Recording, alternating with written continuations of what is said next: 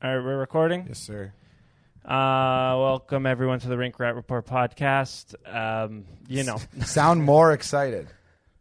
Uh, like, again, seventeen, twenty seventeen, twenty eighteen, twenty nineteen, twenty twenty, and now twenty twenty-one and twenty twenty-two. Uh, the Leafs follow the Tampa Bay Lightning two one. A little bit, um, little bit of a debate in this game in terms of uh, some calls that happen, but as always, joined by Josh and Jason. How's it going? What's up, guys? How are we? How f- listeners, fans, how are we feeling today? Not, not good. great. Not great. Not great. Not good at all. Um, Nick Paul, the supposed Leaf killer in this one. I thought he was having a great series before this game. I was kind of surprised to see that those were his first two goals of the series, but he's uh he's a pretty damn good player, I gotta say. Like, just big skates, can get to a decently high speed. He's able to drive off the like drive off of the rush, but then again, you also have to respect the fact that he can ship it in and win puck battles on you. Like, good acquisition there by uh, the Tampa Bay Lightning. I'm very curious to see what he gets in free agency. Yeah, that's interesting. Um, yeah, I didn't expect to start with Nick Paul today, but considering he scored the second goal and looked right into my soul after. Yeah. And oh yeah, that the oh. Celly. It was it respects because you, you. Hey, there's not a lot of opportunities where you can score a goal like that in that moment. So good for him for celebrating in but your hometown.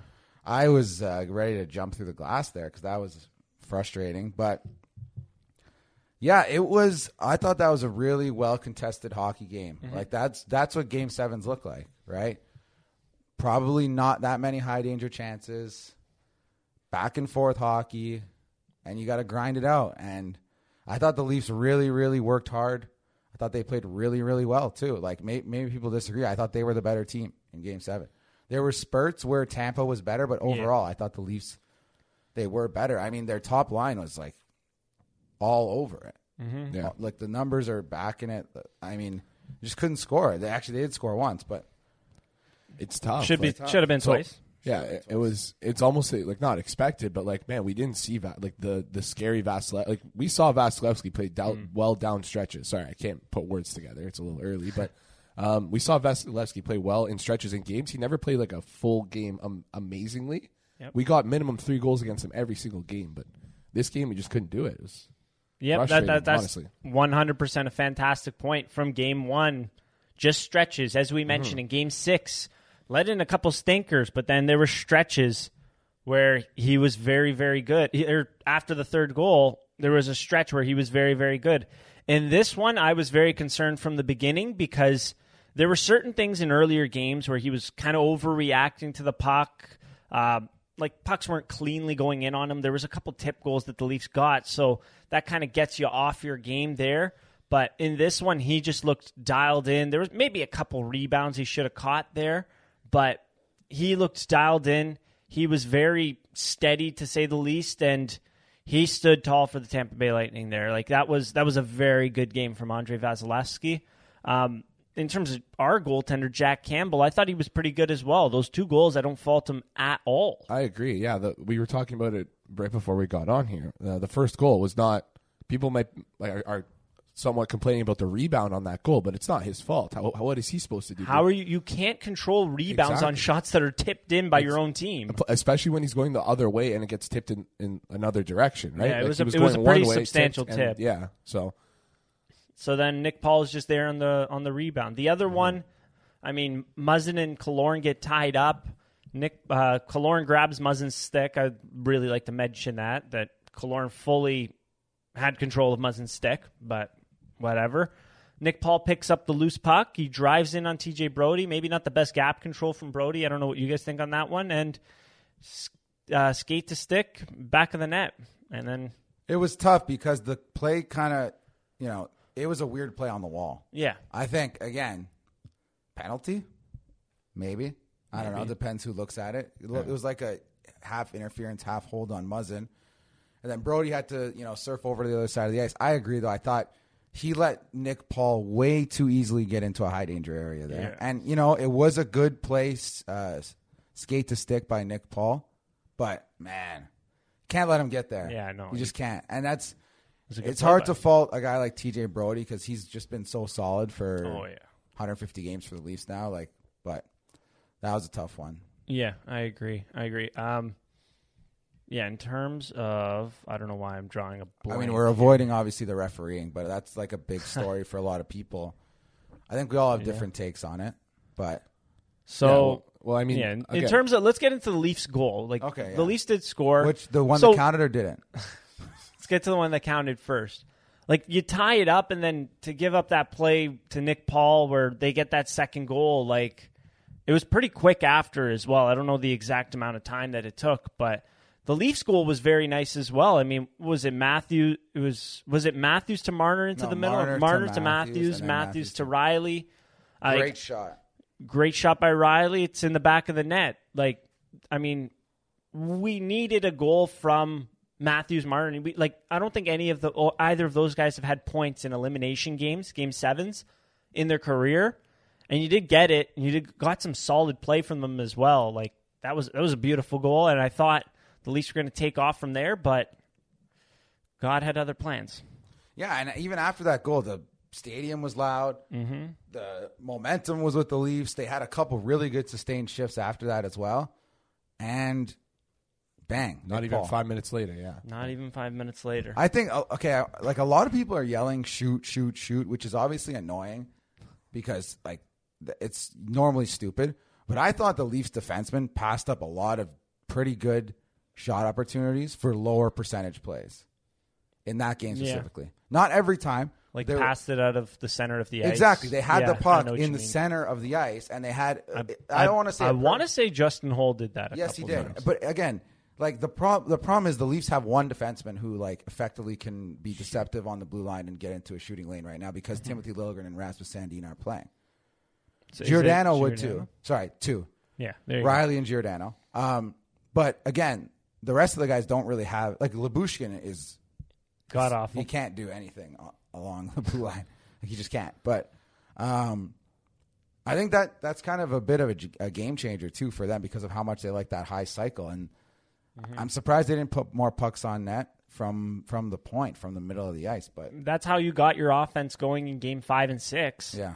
Like, that was kind of surprising that they didn't get that early. Like, when you think about the first periods of game five and six, like, what did I say last episode? I said, how did you get it going? Just pucks on net, you got a tip, you got the offense, like you got the flow and the momentum from there. But yeah, obviously, I think Tampa Bay also, credit to them. You can't just say, "Oh, the Leafs didn't." Well, Tampa Bay clogged up the middle of the ice very, very well. They blocked a ton of pucks.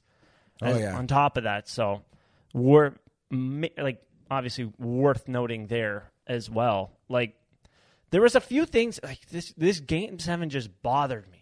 Bothered me, bothered me. Because when they played Montreal, like you could tell from the start, from the puck touches and everything, like this team was nervous. Mitch Marner was insanely nervous and in his own head. Auston Matthews as well. Like it took a while for them to kind of get going, and even then it was it was too late and like just like hold gripping the stick a little bit too tight. That was the Montreal series.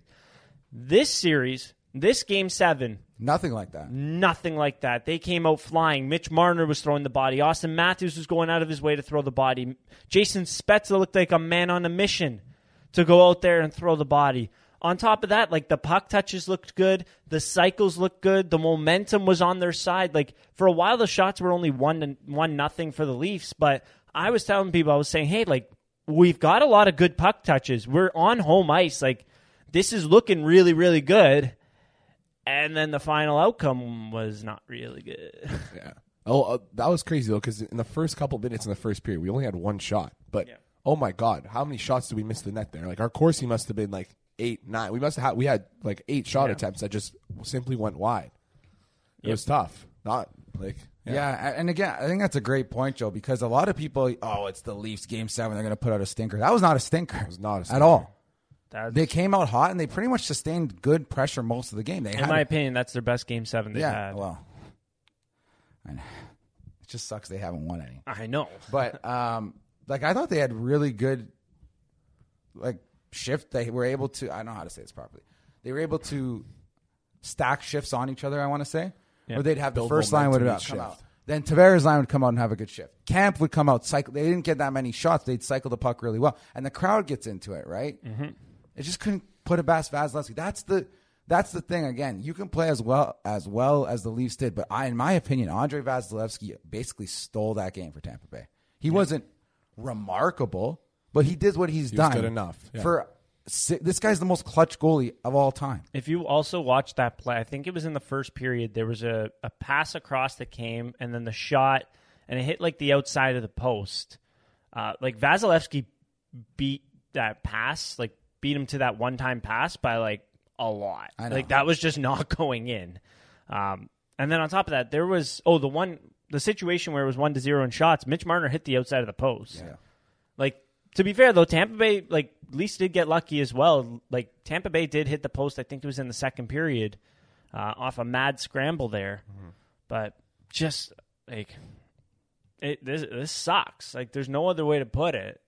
This it sucks. sucks. And it, it I feel like it's, like, worse than past years because, like, you're in past years you were able to say, okay, like, get rid of this. This guy played awful in this series. This guy played awful in this game. Like, who tonight do you... Would you like point out and say that guy did not play well? I, I got a couple guys, but but but it, I, I understand what you're saying in the sense that like our the big, top our big guns up, came like, out. Top, I agree. There's no and, scapegoat. How are, like last year, mostly Marner, a bit Matthews. I got the stats in front of me. The top three expected goals players for the Leafs: Bunting, Matthews, Marner. Of course. Top two point scorers for the Leafs: Matthews, Marner. But who who when, connected for the only goal in game yeah. set, right?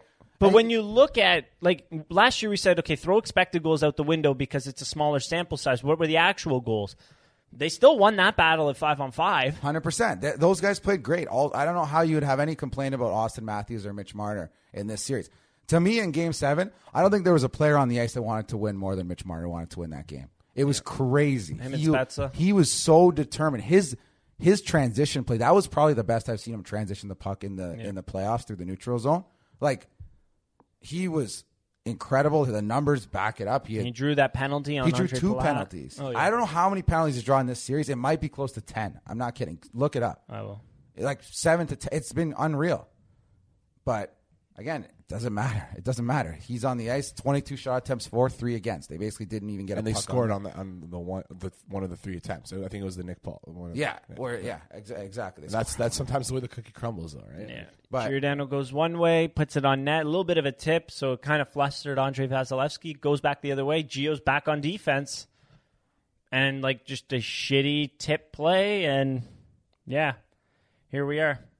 But Mitch Marner drew four penalties in seven games. No way. At five on five. Let's check all But he three. also he also had to, had to draw three for every one called. He drew three. I thought he drew three in game uh, in game six. Oh, he drew seven. seven. Seven total. Okay, thank Wow. You. At all strengths. The next highest is Blackwell at two.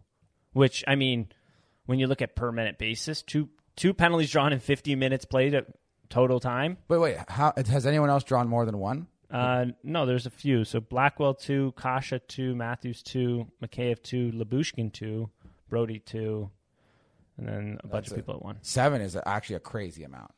Seven in seven games. It's crazy.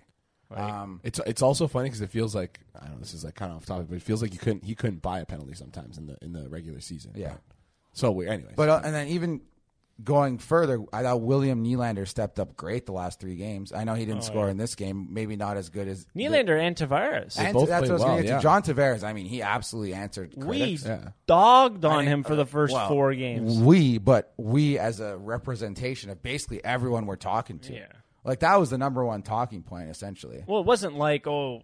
As you said, he wasn't getting chances. He was a ghost out there for the first four games. And then what happened? Game... Game five, four, but game four, he started to get it going. Yes, he got yes. his first. He got on the scoreboard. Yeah. Game five, he started to get it going. Game six, he played well. In game seven, he he, he played well. On top of that, um, just real quick on that John Tavares no goal was should that have counted? What do you mean real quick? Like, come on, this is not a real quick yeah. question, right? I, I think that should have counted. So There's... so break it down. So. To start the play, to get the play going, Matthews puts a puck on net, tipped, goes wide. He's able to recover the puck, and he starts off the cycle. Bunting gets a good cycle down, like maintains possession down low, looked really nice. Gets it to the point. Holl puts it back down low. Tavares made a couple really good stops and starts like we've seen Sidney Crosby do so many times, and like what we saw him do on the, his assist to Morgan Rielly a couple games ago. And then he's able to curl out, cut to the middle, puts a nice shot on net over Vasilevsky's blocker in the back of the net. But Justin Holl kind of throws a pick on Anthony Cirelli, and they call it no goal, interference on Justin Holl. Couple things for me there. One, I think even in the regular season, no matter what people say, oh, that's interference, he blocked him. That's like a fifty-fifty penalty on a Tuesday night against Ottawa. Mm-hmm. Yeah. Like, more if that, I don't know. It was hard for us. To, how quick did the ref put his hand up for he that? Didn't. Didn't. I, I just watched. Right, I don't know if the back ref did. The did only, he just call no goal? The person who put their hand up yeah. was Steven Stamkos, and he started going like this. And then the refs came together and called it no well, goal. No, no. The refs did call it. Did the refs call no goal yes. right away? Yes. So the refs called no goal right away. Yeah. But again, if it's a penalty, like Jason said, you Lower. put your hand up. Yeah. Yeah, like, they didn't. And they didn't. And I, I just, that's a real ballsy penalty to call in Game seven. And again, overall, the worst part of the refereeing was the inconsistency. Yeah. Game yeah. to game. It was like they started where it was, oh, this is not like playoff reffing at all. And yeah. then they got really stingy the last two games, and they called that. Like, that was the call. To call back a goal? Yeah. To call back a goal, that's crazy to me. And the the worst part is, you can tell me I'm wrong. Everyone in the comments reply. I don't think Justin Holl even needed to, to touch Cirelli for no, Tavares to score that didn't. goal. Tavares had worked him to a point where he was already get, gaining the middle of the ice, and he was going to have that shot regardless. Yeah. And, and Holl, you know, I guess you could say it's a risky play by Justin Holl, too, to do that. Yeah, it's a, a weird one. I don't know what – I don't know. What, like, what was he doing there? I mean, it's like it's like a smart play if you can do it and not get called, obviously. Yeah. But – I think Cirelli sold it a bit, too. Yeah, he's, just, he's one of the smartest guys on the ice. Like, he knows what he's doing. But how, like, it's, it's I don't a, even know if Cirelli sold it because Justin Holl fell down. Yeah, yeah. I think Justin Holl tried to sell it. But, like, on that play, you can't go, like, direct contact straight into his chest. You kind of got to, like, brush yeah, him brush. off the shoulder. So then it, like, s- it stops his stride a little you bit. You know what it's like? You know when two receivers are running the little pick play yeah. in football? It's the same thing. Like, if you run right through the defend- defender, it's going to be offensive pass interference. If you, like, oh, whoops, sorry, didn't see you there, yeah, then it's not. And that's all Holl needed to do, just kind of jump out of the way. Yeah. But, again, I don't think it was a penalty. And it sucks because that calls back a goal in Game seven. That is insane. uh, yeah. yeah. Only yeah. to the Leafs, too. It's, like, you can't even believe it. Yep. Just, I don't know, like, this wouldn't be all so frustrating if, like, this was, if this was a Randy Carlyle Leafs team that we saw in the past, where it's like, okay, they're not actually that good. They kind of got, they weren't the better team in the series. They're not that good of a team. They don't have as good of a core players, but every single year, the Leafs just bring it to another level of, oh, this is, this is the year. They're actually a good team. They're deep. They have the top talent. Their goaltender looks good. And, like, they just bring you so close, and then just, uh, yet again, they bring you closer and closer and closer to a point of, we're here, we're going to get over the hump, and then they just drop you off. Yeah, you, you cannot – I don't know what to say to that. Yeah. You're right, and, and it absolutely sucks, but we're going to have a bit more of a post-mortem yeah. on the future of the yeah. Leafs later. But I will say, quickly, it is – interesting to see the the difference, like you said, Game seven, how they played this year to last year, and also the reaction from people. Most of the articles I see from people are like, why the Leafs should run it back with the same core because they're really good, which is interesting because last year we saw actually less of that. Yep. And even though it's another year of losing in Game seven, most people are like, well, I'm seeing a lot of, and we'll get into it later, I'm seeing a lot of people saying, like, William Nylander's the odd man out, which is funny because last year it was Mitch Marner, so... Yeah. It'll be an interesting offseason. I currently have zero answers as to what they're going to do. Hopefully bring Giordano back. That's number That's a no-brainer. I mean, I don't he'd probably come back on a much more cushiony salary. I know, too. I know where he skates. I'll Yeah, yeah. I'll have a word with him. I I don't I think I don't think it would take much convincing on a salary that makes sense for both sides to have him back. Mm-hmm. I know. But um yeah. Yeah, well, he, I think if he comes back, I mean, I can offer him free balls at Vic Hadfield's. Yeah, that's solid for the rest of his life. It's not, it's not cheap to go hit, work on your game. It's not. It's not cheap to golf. It's not cheap no. to do anything. It's not cheap um, to drive. No, it's not. But I do want to say, like, for example, you know, sometimes pl- players are, like, extra complimentary after they beat a team, especially in a tough series. But, like, even what Tampa was saying, like, Stamkos essentially said, this is one of the toughest series we've ever played. It went right down to the wire. Like, think about it. Like, last year, like, the Islanders series was as close as it got for t- the Tampa Bay Lightning. And, like, that was a one oh shutdown. Same as this. It was the exact same as this. And the Islanders, and I think the Leafs the Islanders also can't can't score. Like, the Leafs scored one and then got one taken back. Like, it doesn't get much closer than that. It's actually, like, what Stamkos said, now that I read it, is actually, like, crushing for a Leafs fan, because it's, like, what he said exactly is, it's a great hockey team, no doubt. They've got all the pieces. It's just not easy at this time of the year. That's one of the toughest series we've ever played. They have everything. It's just... we have everything too, and we believe in this group. Like, it's true. Like, they, the Leafs have everything. They just happen to run into maybe the only other team in the East that also has everything. Maybe you say Florida does, but Florida doesn't have that experience that Tampa has. No. Like, it sucks. It absolutely sucks. And then What's the worst be- the worst part, sorry to interrupt, the worst part is you get home from watching that game, and you put on Edmonton playing, no offense, maybe a bottom ten talent team in the L A Kings. Yeah. And, and they have, especially a, without Drew Doughty, no doubt. Two nothing game no, seven where they never. No even Drew got Doughty. Them. All those injuries. No Drew Doughty. Was no, Victor Arvidsson, Arvidsson playing yeah. in that one? Like, their defense corps was like a mishmash of former like Vancouver Canucks and former AHLers and Sean Durzi. Like, they didn't even make any trades at the deadline because it was like, oh, we're not there yet. We might not. Meet, we might not even make the playoffs. Actually, you know what? Funny enough, the guy they did trade for was Troy Stetcher, and he like scored their biggest goal of the series. Yeah. Oh, it was Troy hilarious. Stetcher, but he was like, what, for a sixth? Seventh. Seventh. seventh? There we go. But that's just fun. And he was their, their seventh defenseman, yeah, yeah. too. But before we get into anything else, I want to talk about our friends over at Manscaped. Gentlemen, Father's Day is just around the corner, and our friends at Manscaped are here to ensure all the father figures out there are looking daddy material this June. Manscaped's Performance Package four point oh, which includes their signature Lawnmower four point oh, is the perfect bundle to tackle any and all old man hair from head to toe. This right here is no dad joke. Treat him and yourself and join the four million men worldwide who trust Manscaped with this exclusive offer. Get twenty percent off and free shipping with the code RINKRAT. That is R I N K R A T at manscaped dot com. Trust me, his dad bod will thank you. And I don't want Jason to talk any more on that because last episode got weird. I also got the um, the chapstick here with me, the lip balm. This stuff is awesome. I, I'm going to need this all day today. Uh, I mean, just take a look at the Pops' ears. Like, is there some weird hair growing out of there? You know, maybe he might benefit from uh, the nose trimmer, the nose and ears, nose and ears trimmer, right? Yeah. Any normal thoughts on that? Nope. Uh, moving like shout out Manscaped though. They're all like kind of wild. The, the wide variety of stuff they have now. Oh, yeah. It's pretty cool. Um, who do you think was, as Joey applies the the lip balm? Um, who do you think maybe disappointed this series, Game Seven? Disappointed. Ooh. I mean, I, I it's hard to pick out, and obviously because our top six, our top, our, our big. Big guys, big guns played well. It's going to be your almost nitpicking guys who played ten minutes a night. I, I think there's guys who played I, more than ten. Yeah, minutes. But I, I thought Alexander Kerfoot, for one, didn't have the the best series. No, he didn't. The, be, the best last three games, I think.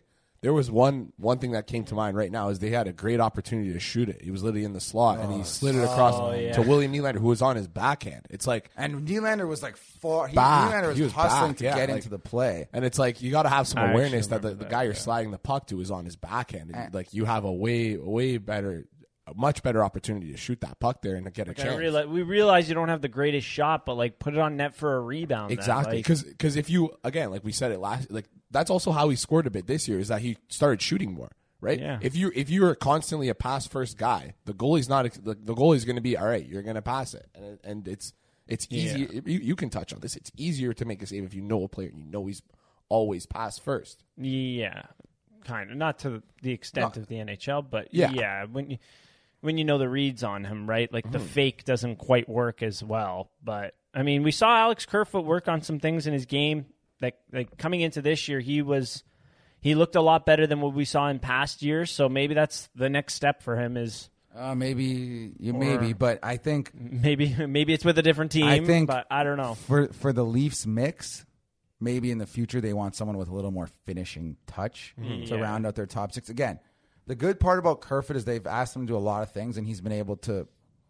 Yeah, good utility guy. Exactly. Again, he's our he's basically our sixth man. He subs yeah. in everywhere, but game six and seven when he was consistently playing top six, top nine minutes. He had a lot of chances to score, and even in Game Six, like me and you kind of disagreed. Yeah. You thought he, I, I thought he didn't play good. Like you said, he did have chances though. Mm-hmm. But the problem is in those scenarios, like finish, we got to finish, finish them. Yeah. We got to finish them, and I, I think he fell flat. I think too many plays in Game Seven died on his stick in the corners. I think he did a, a poor job of cycling with the rest of those guys. But the other guy is Justin Holl. Like I know it's easy pickings, but I, maybe I just watch a different game than everyone else. So. Yeah, he had. Uh, I thought his game seven wasn't as strong as six and five, but he. I, I, I. don't know if someone wants to do this. Is take every retrieval and breakout pass from Justin Holl and put it on video. It's not going to look good. I, I, I. Unless again, I mean, we got time now. unless I'm, I could be a hundred percent wrong. I hope someone goes on and proves me wrong. I'm sure his evolving wild chart and his expected goals were fine, but. Mm-hmm.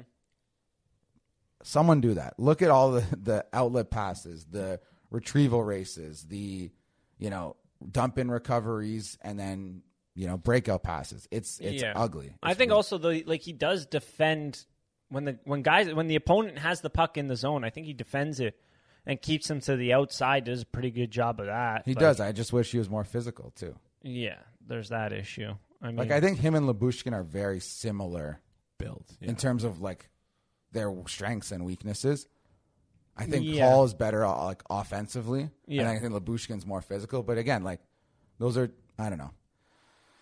It, just again, it sucks. You got good young players, you, they don't use them.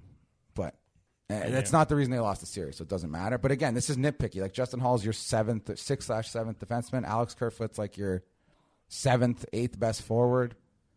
But I like I wanted to like. We talk about analytics a lot. There's sometimes where analysts can get it wrong. I think a guy that I don't want to bag on him. Not get it wrong. I think that people are looking at it incorrectly. Yeah, and they yeah. don't Doesn't have paint the whole picture. They don't yeah, have the sorry. information that Agreed.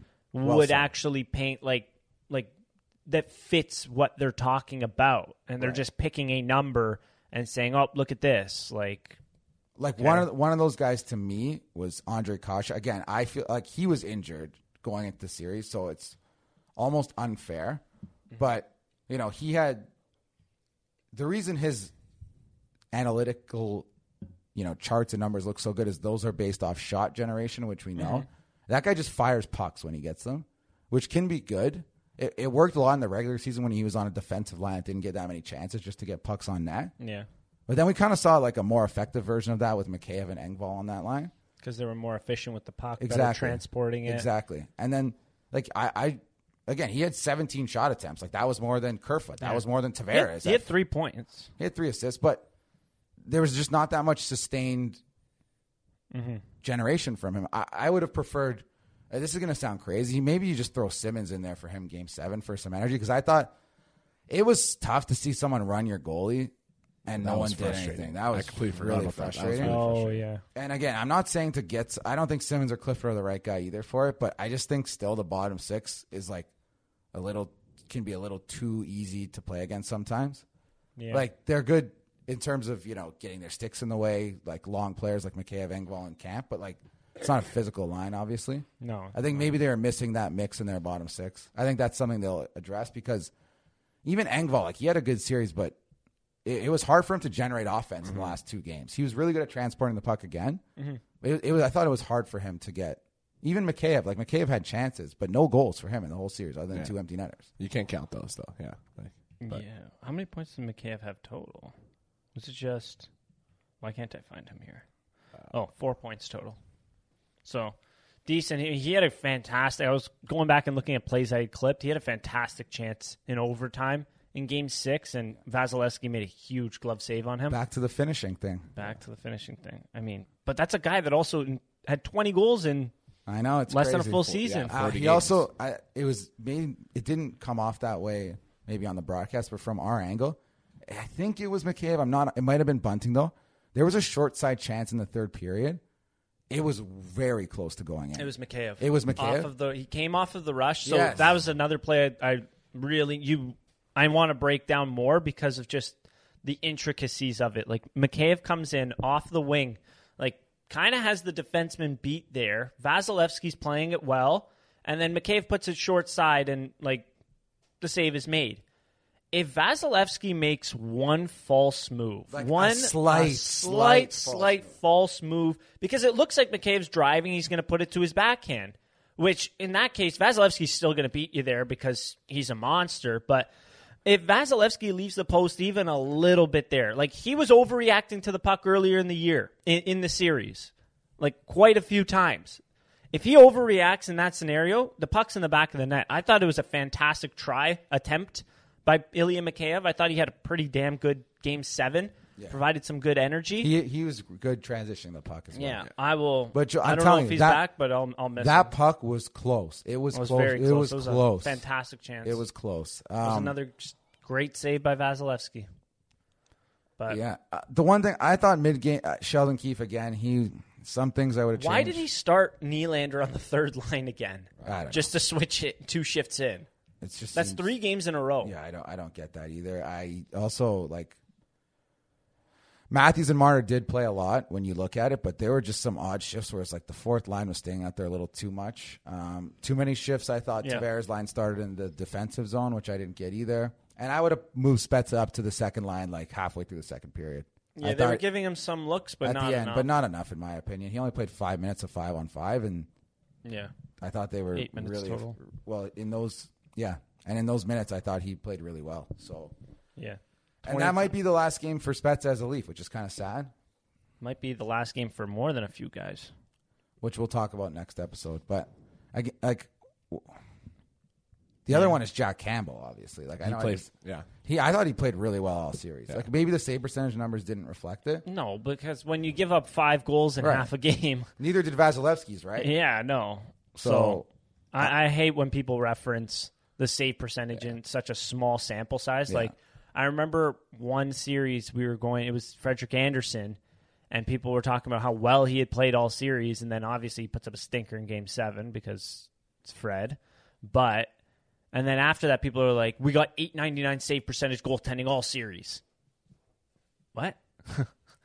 I'm sorry, what? Oh, my God. All right. Now you're making you, it's tough to remember all those all those losses, but. Yeah, I think Jack. He, I think Jack Campbell will probably be back. Yeah, yeah. Um, That'll be interesting. I think there's going to be some goaltending movement. I, I, I, I think Washington's going to be looking for a goaltender. Would, would you like a slightly used Peter Mrazek? um, on top of that, I think like the Wild are obviously going to be looking oh. for a goaltender. What's Marc-Andre Fleury going to be doing in the future? Can I get your? Are, opinion? Is Seattle going to bring back both of those goaltenders oh. there? Um, Joe, I want your opinion on that Minnesota goaltending situation. I didn't love it. I mean, you got some... I think it was an overreaction because you did get some solid play from both of those guys. They finished the year like nine fifteen, right? Obviously, Cam Talbot's going to be your starter going into the first round. Like, just hindsight now, spending a second for a marginal upgrade and then not playing that guy in game seven is... bonkers. I don't know what who made that decision. That's a little weird. It doesn't feel like the goalie coach was consulted enough here, or if he was, I'd love to speak with him because that's kind of weird. But like going from from Fleury to, from Kakinen to Fleury, well, actually like Talbot to Fleury because that's mm-hmm. what your starter was, and giving up a second like that, like it's such a dice. Unless you have a clear, clear, clear cut issue in net.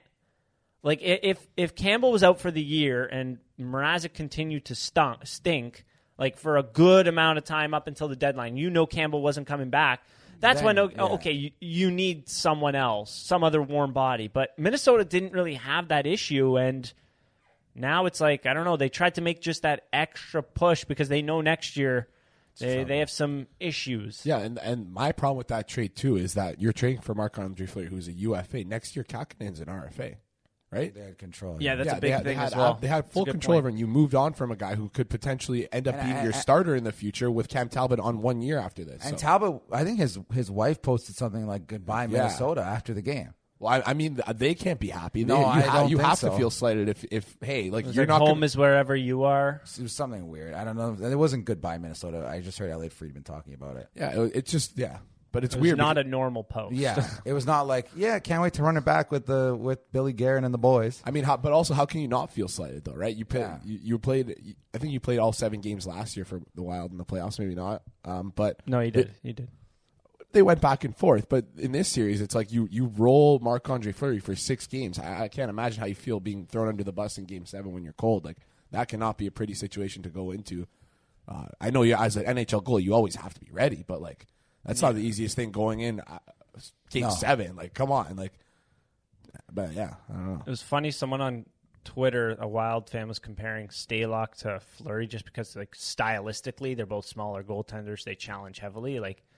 Feel like some people don't re- like just the wildness of of Marc-Andre Fleury and yeah, that, like his very unique style. Yeah, not not one you teach. And it's not yeah. If you if you don't have the passing lanes clogged up, it can get ugly for him. Right, which we've seen happen in the playoffs before. Like yeah, if if Marc-Andre Fleury was on the Leafs like during that tough tough stretch where they were not defending in front of their net very well, like it would have been a disaster as well. Yeah, yeah, I know. Um. Another anal- like so we're jumping subjects here, but obviously like our brains are scattered. Another analytics gone wrong, and a Joey and Josh gone wrong. Like David Kampf's unreal. Yeah, like he is. He, he's good. He's he's good. He's, he's a really good player. That's, yeah, I feel like that's something that's going to fly under the radar in the greater scheme of things. Is the fact that how well he elevated his game in the playoffs, and how well he played, and, and I think that's something that the Leafs. I'm sure they do value it, but going forward, there are players whose games translate more. When when the, the competition level, I'm not even going to say playoffs, the competition level goes up, they go up. There's questions whether our good players do that. I think they probably proved it in this series. But a guy like David Kampf seems like he steps it up against yeah in these moments. Like at the beginning of the year, he didn't. But then as the year went on, they had more and more trust in him. I, Beginning of the year was weird because he went from like shutting down Logan Couture to then next game getting dominated by like Mark Funk and the...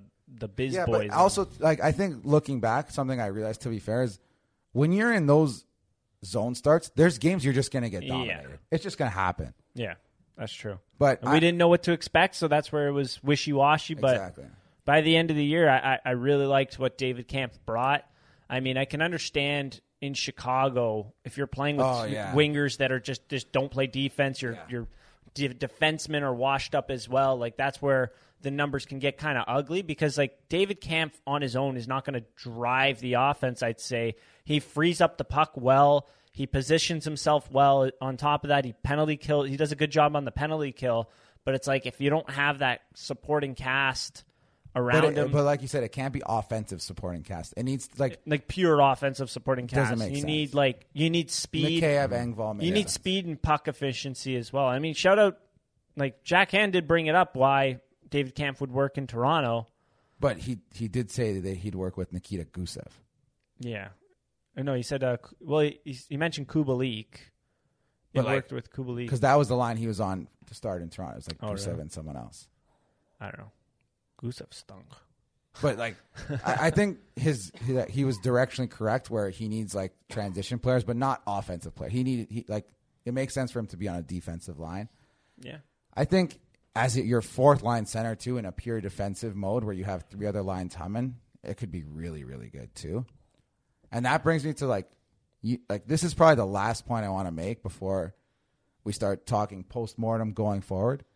This is a reflectionary on the last five. This is going to get deep, okay? The most important player for the Toronto Maple Leafs over the last ten years is Nazem Kadri because... You can look at that first suspension he had against Boston as like an inflection point for this core because that basically changed everything. Mm-hmm. They, if he doesn't get suspended, first of all, they probably win one of the two Boston series. Yeah, I would say so. If he doesn't get suspended, they don't trade him. And what's going to go down is one of the worst trades maybe in Leaf history, unfortunately. And I didn't think it was that bad of a trade at the time. I was wrong. It is that bad of a trade. Yeah. And I think that is the, he is like almost the exact missing component to what this team maybe needed to win any of the last three years. I know. It's like, just something to think about. And again, It's not about placing blame on a G M or a coach or a player or Brendan Shanahan or Lou Lamoriello or uh, Larry Tannebaum, whoever. Like, that happened, and all of those sequence of events, just I'm just those were massive, massive moments in like mm-hmm. time for the Leafs, because, I mean, like the the Tavares signing made so much sense when you have Kadri as three C. Yeah. Yep. That that's what that's what we were talked up to be, right? We were dangerous because we you cannot match up three centermen against us, because one way or another you're you're losing yeah. that battle. Like those are, and on top of that, they guys. did need to adjust the power play. I don't know who was running the power play at the time. If you remember, Kadri's last year, they just kept like they kept putting him in the the center position, and it was just not working at all. Yeah. But with uh, Spencer Carbery, or as Bieksa once called him, the Carbonator, uh, I think he could have. Could have made it it's work. Just something to think about. I don't know. I want to hear your guys' thoughts on that. That was very like reflection. Well, no, that that almost segues into the point that I, I was uh, I was about to make about like the underrated storylines of the series, is that at five on five, who who are the heroes for Tampa? No, that's it I was, was going to say that too. It was Hagel huh. and Paul. Those guys had four points each at five on five. The the Colton, big guys, four points. The big guys for Tampa, in my opinion, were were pretty unimpressive at five on five. They were. The, Kucherov had three points at five on five. He had eight points he, in the series. He had he, five power play points. If he played in Toronto, he'd get the bagged. way he oh did, my oh my, he'd get the Nylander. Oh they hate him like Nylander treatment for well, how he plays me. I mean, he's got two cups. I, I'm so. just saying. Just in the yes, you're right. He also has a Hart Trophy. Like, he's an unreal player, but the, he was lazy as heck in this series. Like, yeah, he wasn't great. And I mean, shout out Frankie Corrado. What did he say? His his hot take of the series was. Um, He said Leafs in six, which, I mean, obviously all of us said Leafs, but he said Nikita Kucherov goes cold. And, I mean, at five on five, that's partially correct. I mean, three points, one primary point at five on five in that series. That's not bad. Yeah. And, honestly, but, like, Steven Stamkos, a lot of respect for him as a player. I think he's probably going to be, like, a Hall of Fame player. Mm-hmm. Other than two, I don't want to call him seeing-eye shots, but, like, two low-danger shots that go in for him, he did absolutely nothing in this series. Yeah. You are correct. Yeah. And and that, that gets me into my next point about the Leafs, is that, like, our guys did show up at five on five. Our guys did play well at five, but the guys who didn't were, like, M- Mikheyev had four points, but two of them were empty net goals, right? Uh, Engvall had three points, two of them assisted on the empty net goals, right? So that take that away, that's only two points and one point. And one, two points for Mikheyev, one point for Engvall. Engvall. Uh, Kerfoot only, only had one point at five on five, no goals. Right, we gotta we gotta find a, a better way to supplement this group, I think, because I don't mm-hmm. think they were good enough this series. I know we were talking about it earlier in the series that we thought we played well, and they did. Right, the first four games I thought our depth was playing well, but in the last three, it feels like we went cold at the worst time possible. Those guys. I'm, I'm stat surfing here on my own. Mm-hmm. Sorry, no, no um, I wanted to, because you guys mentioned Nikita Kucherov went cold, and I'm like, okay, like who kind of put him up to that? Like, um, he played. So here it is. So. With Auston Matthews on the ice, with Nikita Kucherov, twenty-seven minutes, sixteen seconds of five-on-five play. The expected goals, and I lost it. Here we are. Expected goals for in that time, zero point three one. Expected goals against, one point eight six. Yeah, that line. Expected goals for with, fourteen point one zero percent. Kucherov expected goals without Matthews on the ice is fifty-nine point one five. They absolutely, they, but... John Cooper was trying as hard as he can to get, the to get them not never to touch. At home, they never touched the Matthews yeah. line. It was Point and Cirelli. They never, like, that's smart, too. That's good. He's a great coach. He's one of the best. He's the best. Sorry. He is the best coach. I mean, yeah. There's no other way to put it. Like, he's he's on another level of smarts. And, I mean, yeah. It'll be interesting to see where Barry Trotz goes. That's another. Yeah, maybe something to talk about next episode. Ooh. All right. All right. Any other uh, notable performances from the series concerning things? I don't know. Maple Leaf-like comments. It it just sucks. It sucks. It yeah, sucks. It's, it's it, it, I don't know if it's more painful than Montreal. It, for me, it's a little less because I looked at that. I was like, using some perspective. Like yeah. if it, you weren't a Leafs fan, let's say you're just a, a casual gambler, for example, and you're watching this series, like you'd say, yeah, that was like a bounce away from being the Leafs easily. And you'd probably, if you were betting the, every game, you'd be like, oh, I, I probably deserve to get more if I was betting on the Leafs, because I think, you know, for most of the time, they're probably slightly the better team. But that happens in hockey, and, and the unfortunate thing is, if this was the first time the Leafs lost in the first round and it was to Tampa, there would be a lot of optimism. It's like the millionth. So there's no chances. And we'll talk about that yeah. next episode. I feel like last year it was a lot more frustration, but there was a clear direction because it was like, okay, this guy didn't step up in this time. You can easily just say, like, okay, run this back. I highly doubt he's, like, Mitch Marner's going to fold or crumble under the pressure like that again. And then on top of that, you had the fans back. There were some, you know, there were some things you didn't want to see again. I mean, like, this series, I'm just so lost in terms of direction, in terms of just anything, like what to think, because it's like the Leafs played very well. They got matched up against the two-time Stanley Cup champions in the first round. We saw some good games. We saw some bad games. And then in the crunch time where everyone expects the Leafs to choke, they played well and just sometimes you get you beat. didn't get the sometimes, bounces. Yeah. Sometimes you just get beat. Um, and uh, one more thing I want to touch on before we transition is just our our power play was great through throughout the year.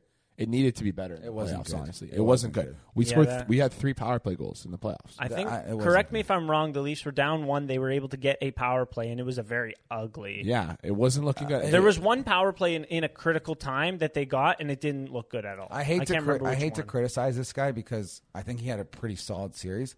This is one of the reasons why we said, you know, Morgan Rielly may not be worth that, because I wouldn't be surprised if they go with someone else on on the power play next year. They, I thought. I thought in, in this series he was not. Rasmus Bambin. I thought they should have gone to Gio with the Jason. Yeah. You said that. Actually. Yeah, like they and I I, I, I really didn't get that. Where it's a, a game five, Gio gets you an assist on the power play, creates a goal, and next game you just bring back Rielly. I just didn't. I did it's not. Kind of funny. I did not for the life of me understand that. It's like I think Keefe after the game said that there was more shooting lanes, and so he wanted Giordano in. So then. If you think that Giordano can get it through in shooting lanes, why? What's the point of Rielly? Uh, like no, no on the playoff or mm-hmm. on the, excuse me, on the power play, right? There's there's really no point to him because I'm sure like he's not the, the he's a good creator. He can pass, but he's not prolific in his creating creation, right? Like he he's probably a, a good above average in in uh, passing and creating scoring chances. But with those guys, you don't need to. What you need is a shot threat there so that they're they're. penalty killers have a harder time defending the flanks. That's what you need. It also seemed like their adju- adjustment was like Nylander to the flank and Marner to the bumper or low mm-hmm. position. I, I didn't think that. I didn't think that worked That's at all. Yeah. No. And the other thing, it just felt like they weren't doing a good enough job prioritizing getting Matthews the puck on the power play, mm-hmm. especially mm-hmm. the last two games. I really felt like he didn't have enough enough chances in good areas, and that that may be where. Why don't you try Matthews in the bumper then? Maybe Marner and Nylander just as a switch it up mm-hmm. on the flanks and put Matthews in the bumper. But yeah, yeah. I mean that that would that would make sense, right? Let's get into some D Ms. Um, we got a few here. Liam Higgins, frequenter of the show, said at at this point it's just a tradition. Looking forward to being let down next year.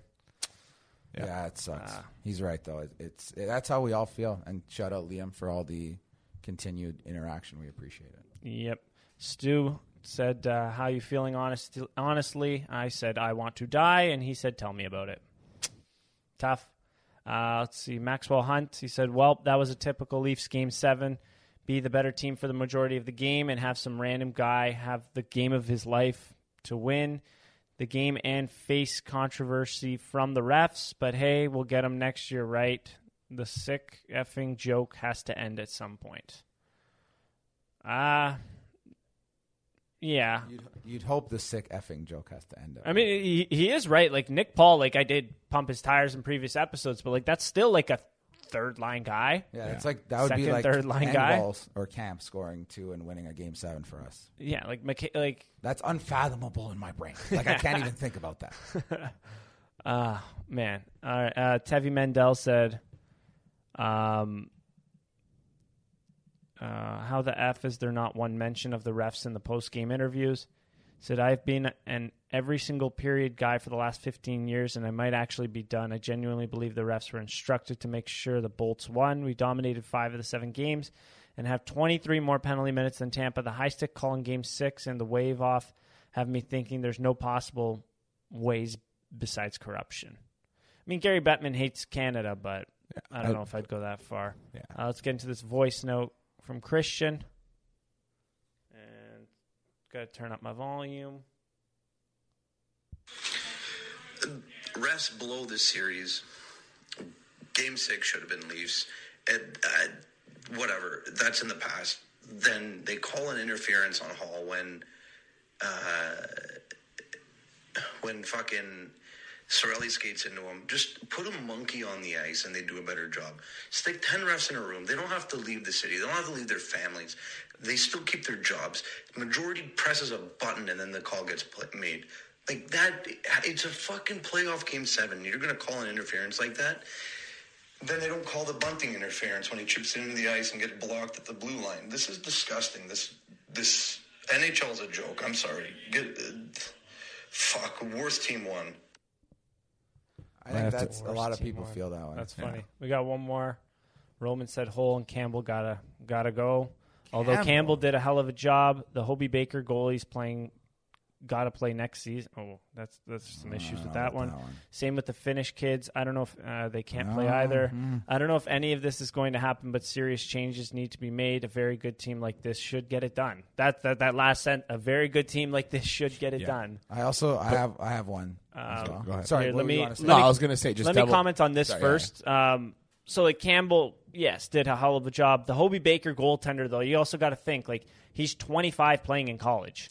twenty-five and, and, years old, and he's signed to the Marlies. And exactly. He's going to play in the A H L. He can't, yeah. Year. He's playing the E C H L to start. Yeah. They've got another Hobey Baker caliber goaltender down there, Keith Petruzzelli, who's signed to another year with I, the Marlies. Actually, I bet that guy will play mostly for the Marlies till next year. Petruzzelli? No, uh, the Hobey Baker guy. Yeah, probably. I mean, just because of like what we've seen with Nick Abruzzese. The, Remember yeah. Nick Abruzzese, by the way? Oh, right, what so we nice. Saw with him? Uh, yeah, you don't. Sign the Hobey Baker winner goal. Put him in the. Put him in. But you're right. They have. They got a good E C H L team. But you know what? You make what you're saying is right. They got to figure out their goalie mix though. Behind if it's Jack Campbell, Jack Campbell next year. Yeah, Woll is signed to another year. Ian Scott's always injured, so God knows what happens with him. Hutchinson, I believe, will be gone. Um, but we'll see. We'll see. Like that was it was a weird one. Um, the Finnish kids are have been signed to a future E L C, which. Like they still have another year on their Finnish contract, so they when will you be say back Finnish in Finland. Kids, are you talking? So about I'm talking about Topi Niemela and Roni Hirvonen. For the Leafs. Not close to playing. No, they're for not. The but they how about good. Let's get Timothy Liljegren playing? How about Nick? How, how about Nick how Roberts? Nick, how about these guys? Like, yeah, your guy. What about let's give Alex Steves a shot? Yeah, Pontus Holmberg. He he he's a decent player. I think uh, he'll make away. some noise with uh, the with the Marlies next year. We'll see. We got some. We got some good young talent. Matthew Nyes. How about that? Oh guy? yeah. Oh yeah. Remember him? Well, he said no. Oh, yeah. He said no. He's like, I want to. That's probably the exact guy they would need on a in a bottom six right now. Well, we'll see. Maybe end of next year. Um, I had one from Dimitri. Yep. He said he's a he was a bag on Mitch Marner for the last year to me, like all the time, and he said, I will never say another bad thing about Mitch Marner. He did everything right. He helped. He like he said. And then he said. He outplayed everyone. I'll never say a bad thing about him again. And he's, and then he went on to say, I thought we played our hearts out. It's disappointing. That's a two two game, maybe even two one, if not for that call against Tavares. He's just insinuating the Leafs had the momentum. Yeah. There. Maybe, yeah, honestly. Yep. Shout out, Dimitri. Thanks, buddy. Yeah. Oh, man. Thank you, everyone, for messaging in, voice notes, and everything. Oh, that was loud. And thanks for listening. I hope Thank I mean, you everyone for it listening. Sucks. I would it, it again. It's fun.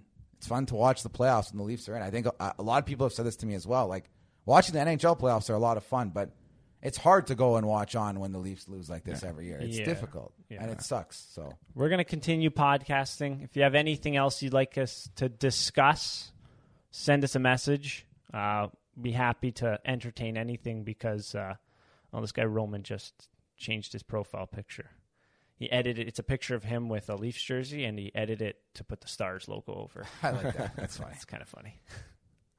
Um, but yeah, we're we're open to anything as the Toronto Maple Leafs are. We'll be golfing. Um, yeah, we can do an investigative series to find out where all of them golf. Yeah, got some time on our hands. We do. uh, anything else you guys wanted to talk about for this episode? Uh, I just wanted to say that I thought this group that this year was great. They played well, and I, I think that major change is not necessary. I know it feels like it after every every. That's just so tough to hear, though. I know, right? But like, I really think this, this group is the good mix. Whoever, whoever, yeah. Off keep... the cuff, hot take. to close her out, do you think the Leafs make a selection with their first round pick at the draft or use it as a trade? Depends who the G M is. Oh, at the draft, at the time of the draft. Yeah. I mean, I, I think so. Wow. All right. And if there if there's news on that, do we get it before the playoffs ends or? Yeah, probably. Interesting. There's not enough time between draft, like yeah, end of season and draft, where it's like, hey, brand new G M, make some picks. I think maybe we'll get some coaching news mid next week. That's that's like in my brain what I think, yeah. and that may, doesn't mean he's fired. That may be extension or not. He already got extended. He got extended but, yeah. He's coming back. Yeah, they committed to him. But anyways, any last closing thoughts? Let's All run right. it back next year. Yeah. Thanks everyone for listening. Go Leafs, go. The Rink Rat Report podcast is also brought to you by Season two of The Lock Garage. Host Marco Sciarra, a Toronto criminal defense lawyer, interviews various criminal lawyers about the practice of criminal defense, gets them to share their war stories, and helpful tips for up-and-coming lawyers interested in the area of law. Out now on all of your favorite podcasting platforms. Step into the garage, listen to the experts, and get a tune-up. The Rink Rat Report podcast is brought to you by BetStamp, the ultimate sports betting companion app. Track, follow, and analyze your bets across multiple sportsbooks. And while you're there, check out the world's first verified buy and sell marketplace for f- sports betting picks. Download the app today.